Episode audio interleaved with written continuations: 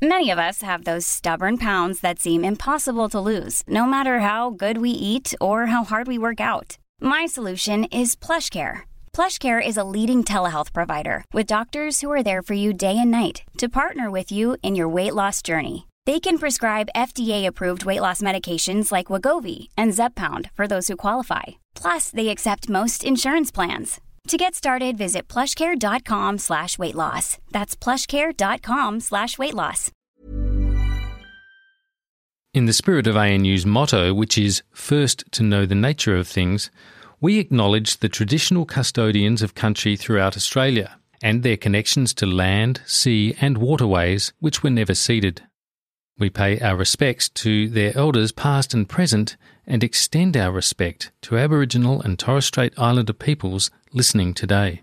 I asked the Prime Minister, How good is Australia? Please explain. I'm here to make a public statement. Australia is back on track. I actually find it gobsmacking. Just dumbstruck. I'm going to shirt front, Mr. Putin. I want to thank uh, that fellow down under. I don't think I know. I have no hesitation. That should cause great concern. Just sit down, We're sick of your lies! You're a classic space invader. A social climbing sycophant. He needs a mirror. I mean. Oh, fair shake of the sauce bottle, mate. Taste of democracy. Very good. G'day, welcome to Democracy Sausage. I'm Mark Kenny from the Australian Studies Institute at ANU and also the School of Politics and International Relations. No Maria today. Uh, she's been caught up doing something else. So we'll go straight to our guest. And he's an old friend of mine. He's also been in the thick of public campaigns, such as the one for the Republic going way back to 1999. I speak, of course, of Greg Barns, SC, barrister, advocate, one time Liberal candidate, author of several books, former director of the Yes campaign in 1999, legal advisor to Julian Assange, and I think it's fair to say fearless advocate for the presumption of innocence, even when it is decidedly unfashionable, as it has been in a number of high profile cases and, and movements in recent times.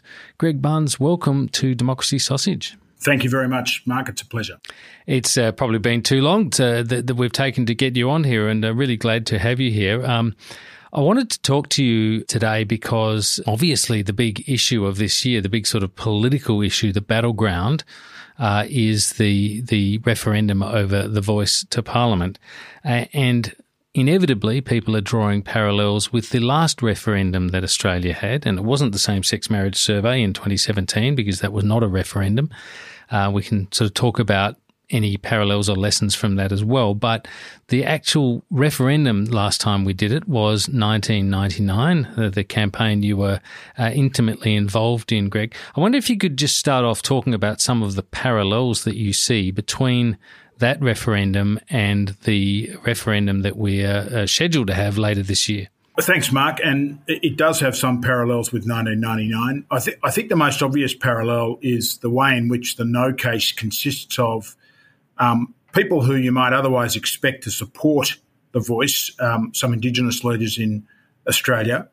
Um, and they remind me a little bit of what you had in 1999 when you had Republicans like Phil Cleary, the former MP for Wills, and Clem Jones, the former mayor of Brisbane, Ted Mack, former independent uh, member for North Sydney, who said they were Republicans but supported the no case. Uh, I think the other issue too is just how hard it is to prosecute a yes case in this country. You know, there have been calls for further information, for detail. We had the same sorts of calls in 1999, and the one of the objects of the No campaign was really to confuse people, uh, and the continue continued um, calling for detail sort of falls into that trap. I mean, people are entitled to have detail, but you know, when you're expecting uh, every scenario to be covered, um, then it really just becomes a destabilising tactic. Uh, you know, the other issue then is um, which is different, is you know in 1999, John Howard, the Prime Minister, played on if it if it ain't broke, don't fix it. You know, in relation to that issue, of course, you'd remember Mark 1999. One of the lines of the of the no case was, "Look, this is not about jobs. It won't create one job. It won't create any investment for Australia. Why are we doing it? It's a second order issue." So there's some of the parallels that I'm seeing. Mm.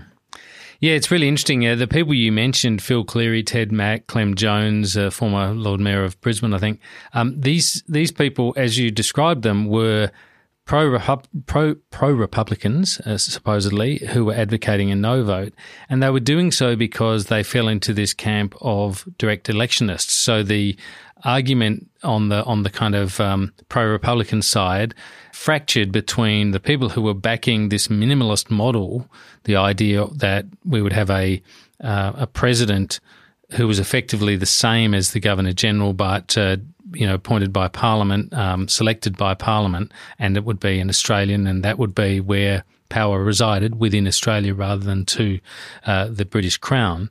And the argument, of course, uh, for that was that it was minimal change, but it achieved that objective of establishing an Australian Republic. And then you had on the other side uh, these people who were saying, well, if we're going to have a president, that should be directly elected, and a whole lot of issues around that. And you had this sort of fracturing between the two. That feels like a quite a, a, familiar idea, doesn't it? When we see yeah. uh, people talking about um, you know being interested in in reconciliation, being interested in in driving toward a truth and treaty process, but not being happy with the way it's being done, and therefore lining up on the no side. Yeah, and, and look, I just while you're speaking, um, Mark, I'm just thinking. Then again, here in the no case, you've also got Indigenous leaders who say it doesn't go far enough. Yeah, um, I um, last Thursday here in Hobart was uh, speaking at an Invasion Day rally, and Michael Mansell, the uh, renowned uh, Tasmanian Aboriginal leader, uh, was speaking, and that's what he was essentially saying that you know don't buy it. And of course, uh, that's what you had in 1999, particularly with people like Phil Cleary, who were saying this is not a real republic; it's not a people's republic. Yeah, um, it's uh, it's it's it's an interesting judgment to make though, because implicit in it is this idea that uh, some other alternative path is better, is going to deliver the outcome that they say they want. That wasn't the case in in, in the Republican situation. We know that uh, it's not far off quarter of a century uh, since the last uh, referendum, that 1999 referendum. So the people who were opposed to it have delivered precisely nothing.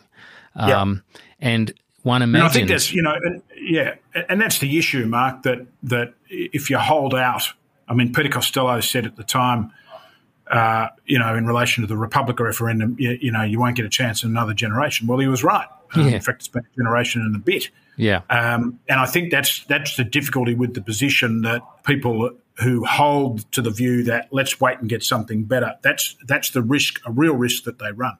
Yeah, and and also implicit in that is the idea that you can't get to something better if you go down this path. That that this yep. precludes any further development or any further prosecution of this case of this issue, and that's not at all the case with with this referendum proposition. Well, and it wasn't, and it wasn't the case with the Republic. In fact, we said to people, look, you know, do you want an Australian head of state? Uh, that should be the issue. And once you establish the Australian head of state, then of course the issue of the mechanism can, of course, be revisited. Nothing lasts forever um, and and you know institutions do evolve. Um, so I, I, think that's what must be frustrating for those who are running the yes case um, in in Canberra and and those who are supporting uh, the voice that you're seeing this no case develop in exactly the same way, and it's potent. Uh, you know how potent it is this time, I don't know though, Mark, because you've got a prime minister who's prosecuting the case. In our case, as you'd remember, in 1999, you had a prime minister very hostile number of cabinet ministers hostile.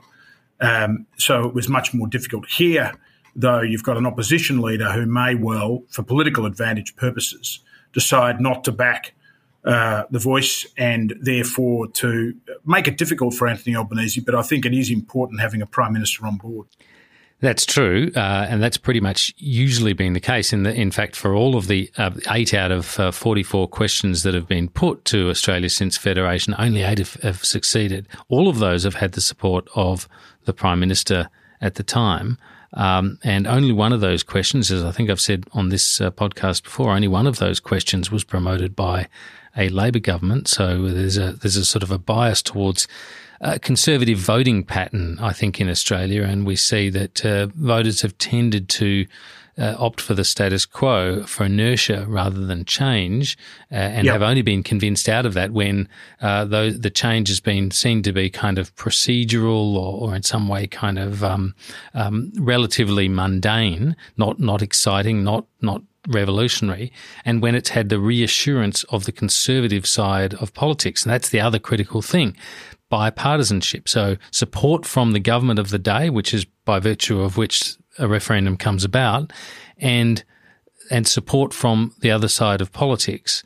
We don't see that at the moment, and everything that Peter Dutton is doing, um, going back to our point about sort of raising this whole you know, call for detail and so forth. Everything that Dutton seems to be doing suggests that he is not going to end up on the yes side.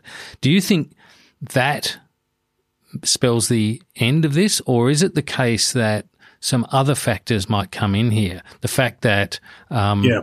uh, there's so many more voters on the roll since uh, since 1999, and we've seen party loyalties sort of break down as well. I mean, it, it may be that uh, old rules around uh, referendums don't apply here. Uh, very true. And uh, we, of course, haven't seen a referendum since 1999.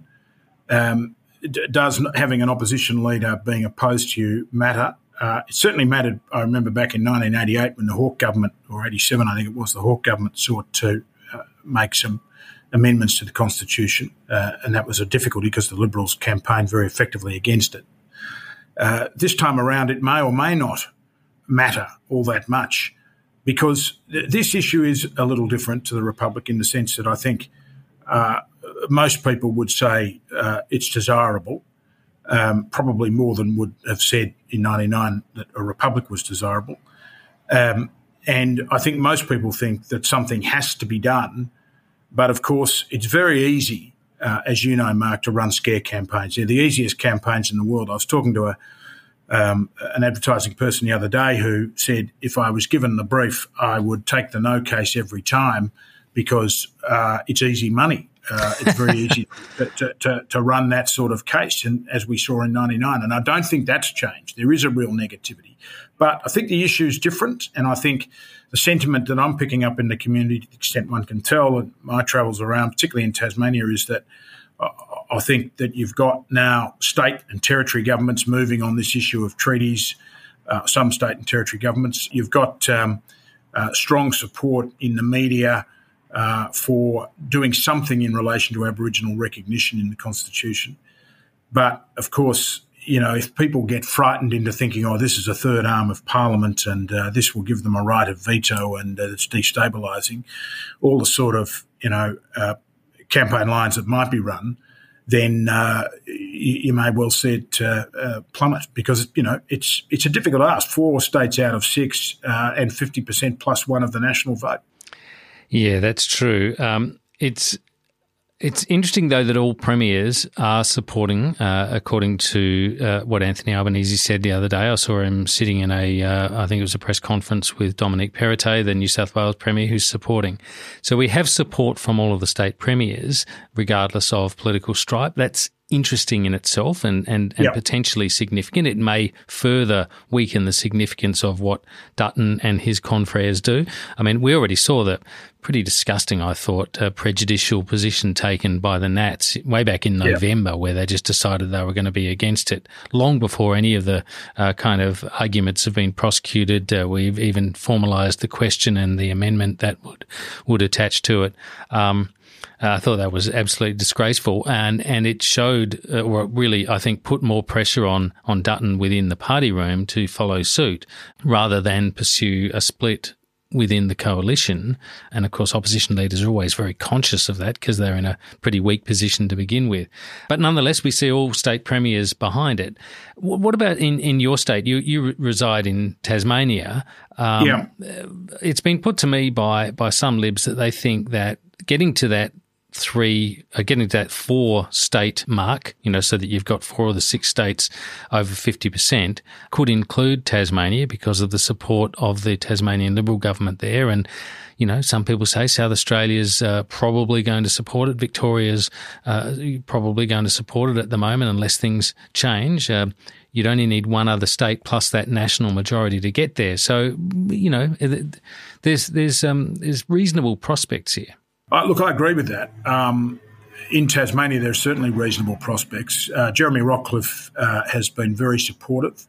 Uh, in fact, I worked for uh, Ray Groom when he was Premier of Tasmania in, between 1994 and 96, Liberal Premier, who instituted the first land handbacks in Tasmania. So Tasmania has actually been at the forefront of seeking to reconcile with its uh, Aboriginal population. Although the, the, the, criticism now in Tasmania is that Jeremy Rockliff, the Premier, has not moved to treaty discussions, which of course are happening in Victoria. But, uh, you know, the sentiment you get in Tasmania from what you can gather is that there's likely to be fairly strong support. Uh, right throughout Tasmania, although the wild card here, as I say, is Michael Mansell and his uh, preeminent role um, in Tasmanian Aboriginal politics, which he's had for many years, uh, and his opposition, and the opposition of, of some uh, in the Aboriginal community in Tasmania. But overall, I think the state government, and I think Jeremy Rockliff is the type of politician who, when he decides to support something, does support, support it in more than just a couple of statements. I think he will get behind it.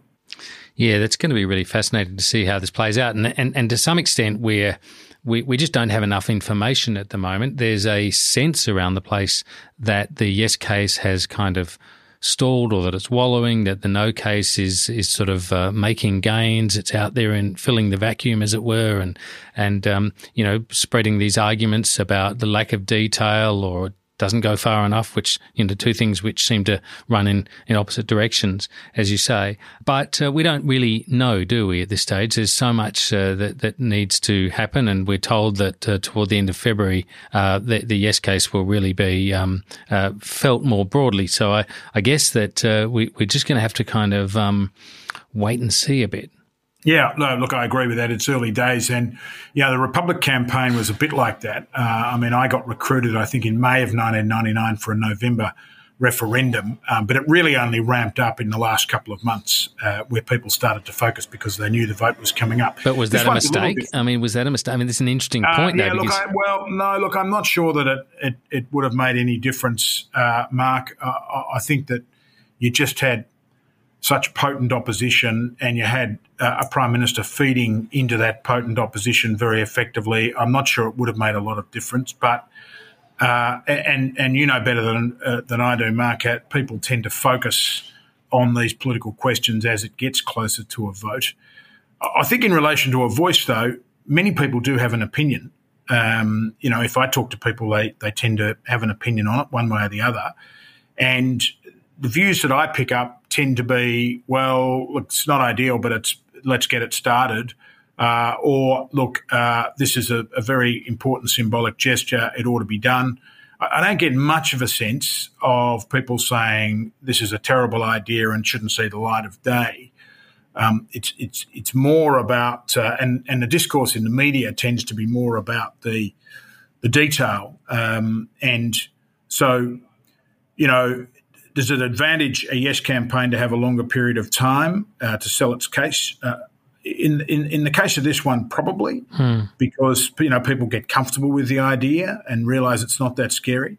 Uh, and I think that's again different to 1999, where people were able to run the line that this was the politicians' republic, and why would you vote for it? Uh, and that was an effective line because of the anti-politician sentiment in this country, yes. which was particularly rampant at that time. Yeah, that's right. That kind of really anti-elitist sort of uh, yeah, uh, exactly. uh, reflex in, in Australian culture, particularly. There are some interesting historical kind of linkages between the two as well. Not you know you being one of them, I guess. You're advocating now for a for a yes vote here, advocating a yes vote back in in that time, uh, back when the politicians' republic argument uh, you know seemed to seemed to carry the day. Uh, one of the arguments going back to a point you just made about the idea of this not being, or the the, the, notion that this is not a terrible idea, uh, the Aboriginal voice.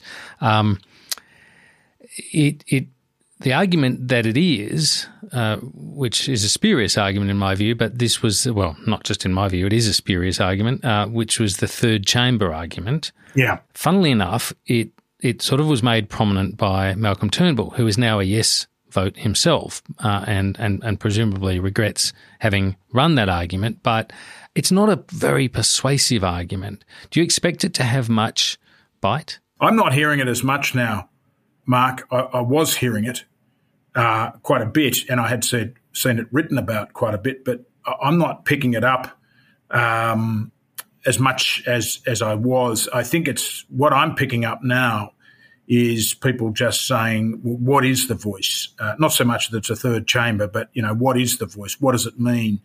And I think you know the context of Alice Springs and what we've seen has you know taken the debate in a particular direction that uh, you know that uh, uh it shows the extraordinary disconnect between European Australia and Indigenous Australia and the, the sense of entrenched disadvantage and utilising the voice as a mechanism to try and uh, do something about that disadvantage. I, that started to creep into the debate uh, for me, uh, certainly in, in talking to people and reading in the last few days. Yeah. Let's take a quick break there and be back in just a moment. Many of us have those stubborn pounds that seem impossible to lose, no matter how good we eat or how hard we work out. My solution is PlushCare. PlushCare is a leading telehealth provider with doctors who are there for you day and night to partner with you in your weight loss journey. They can prescribe FDA-approved weight loss medications like Wegovy and Zepbound for those who qualify.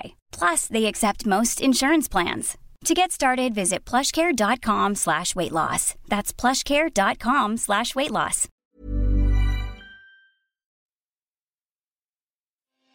Hi, I'm Sharon Bessell. Policy Forum Pod is the podcast for those who want to dig a little deeper into the policy challenges facing Australia and its region. Each week, we bring together expert analysis to tackle the big issues facing our region and to propose policy solutions. It's insightful, it's positive, and it's always fun. Policy Forum Pod is out every Friday. You can find it on iTunes, Spotify, or wherever you get your pods. Or find us at policyforum.net slash podcasts. Welcome back. Now, just continuing on this discussion about the voice and the politics of the campaign and so forth. Uh, as I mentioned earlier, uh, the the argument on the Republic back in 1999 uh, between those who said they were for it and those who actually voted for it was about uh, this idea of either the politicians' republic or a direct election model, and you know there were there were there were calls for more detail, and we we saw how that was used uh, very effectively by the No campaign. We see a similar thing now in the in the uh, ask for in the request for specific detail about exactly how the voice would be constituted, what its specific role would be, how people would be selected, a, a range of other things. Now that is all, let's be clear, a matter for Parliament. The referendum will be a simple yes no question. Do you support a voice for Aboriginal and Torres Strait Islanders uh, in the Parliament and to Parliament? And uh, if the answer is yes, then there'll be an amendment which will be included there, uh, which you'll be able to see, uh, and that will sh- uh, explain that the voice will be a creature of the Parliament and answerable to the Parliament. There will be no third chamber. There will be no question of who is subordinate to whom or anything else.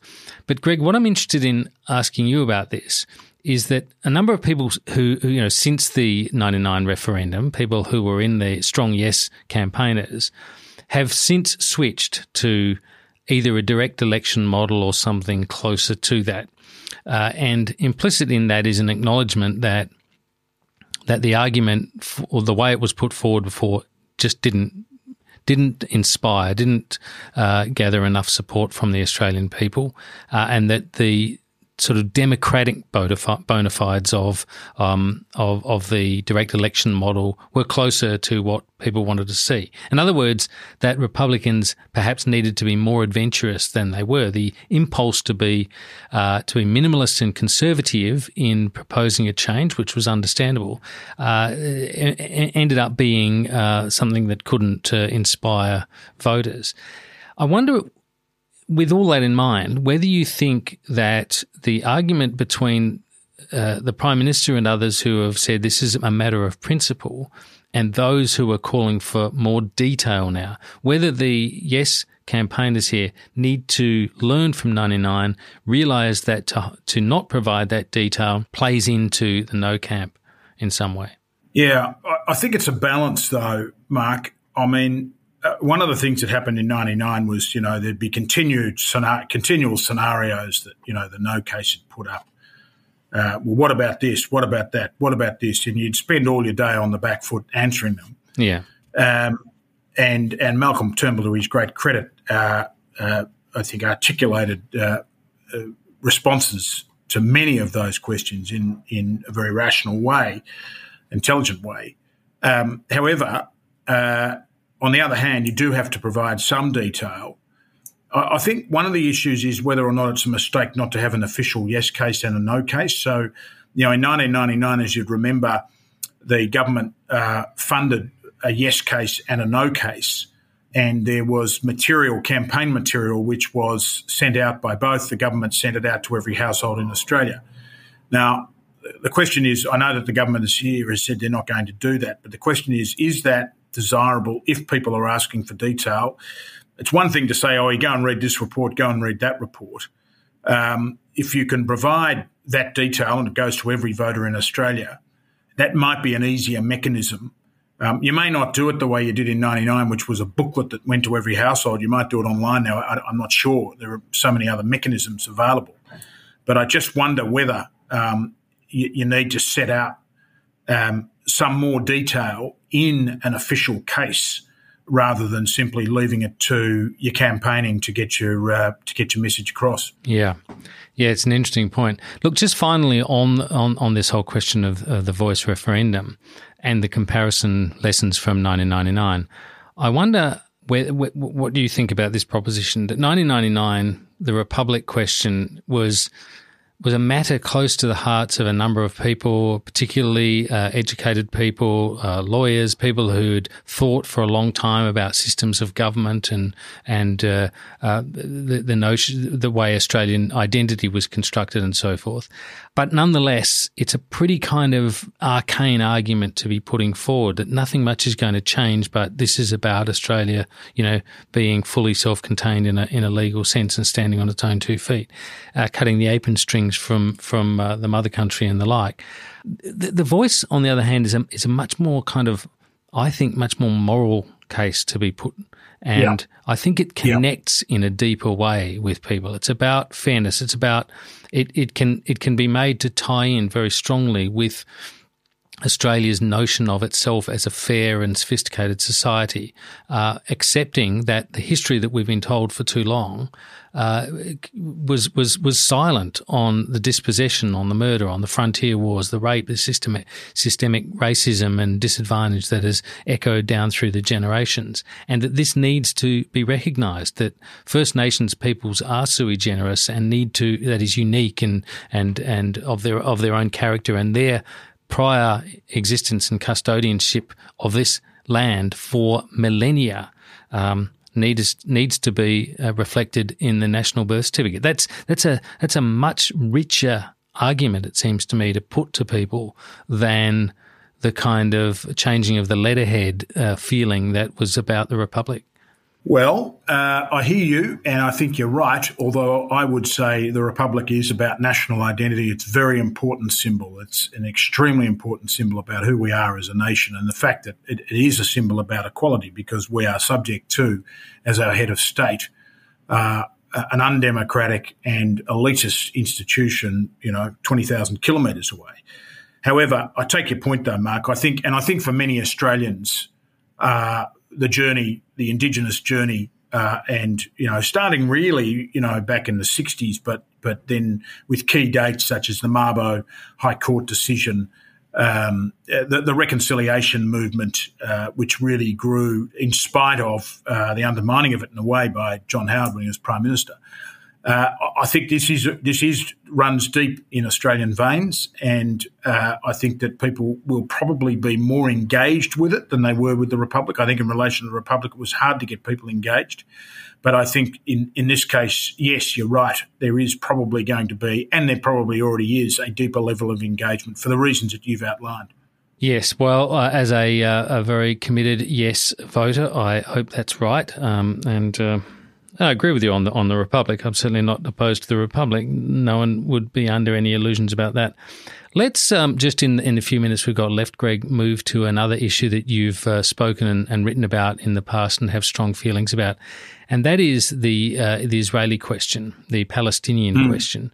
Um, because in recent days, we've seen, in, in, recent weeks, we've seen an escalation of violence in that region. We now have, under the new Netanyahu government, described by many as the most right wing government that Israel has ever had, uh, we now have a coalition government with some extreme right wing religious parties involved. Uh, they're pushing the boundaries in a number of ways. Um, uh, at the Al Aqsa Mosque or the Temple Mount, uh, as it's known, the contested uh, space in um, uh, in Jerusalem, uh, sacred to uh, three faiths at least. And of course, uh, we've we've seen raids in Jenin in the last few days uh, by the Israelis against uh, alleged terrorists there.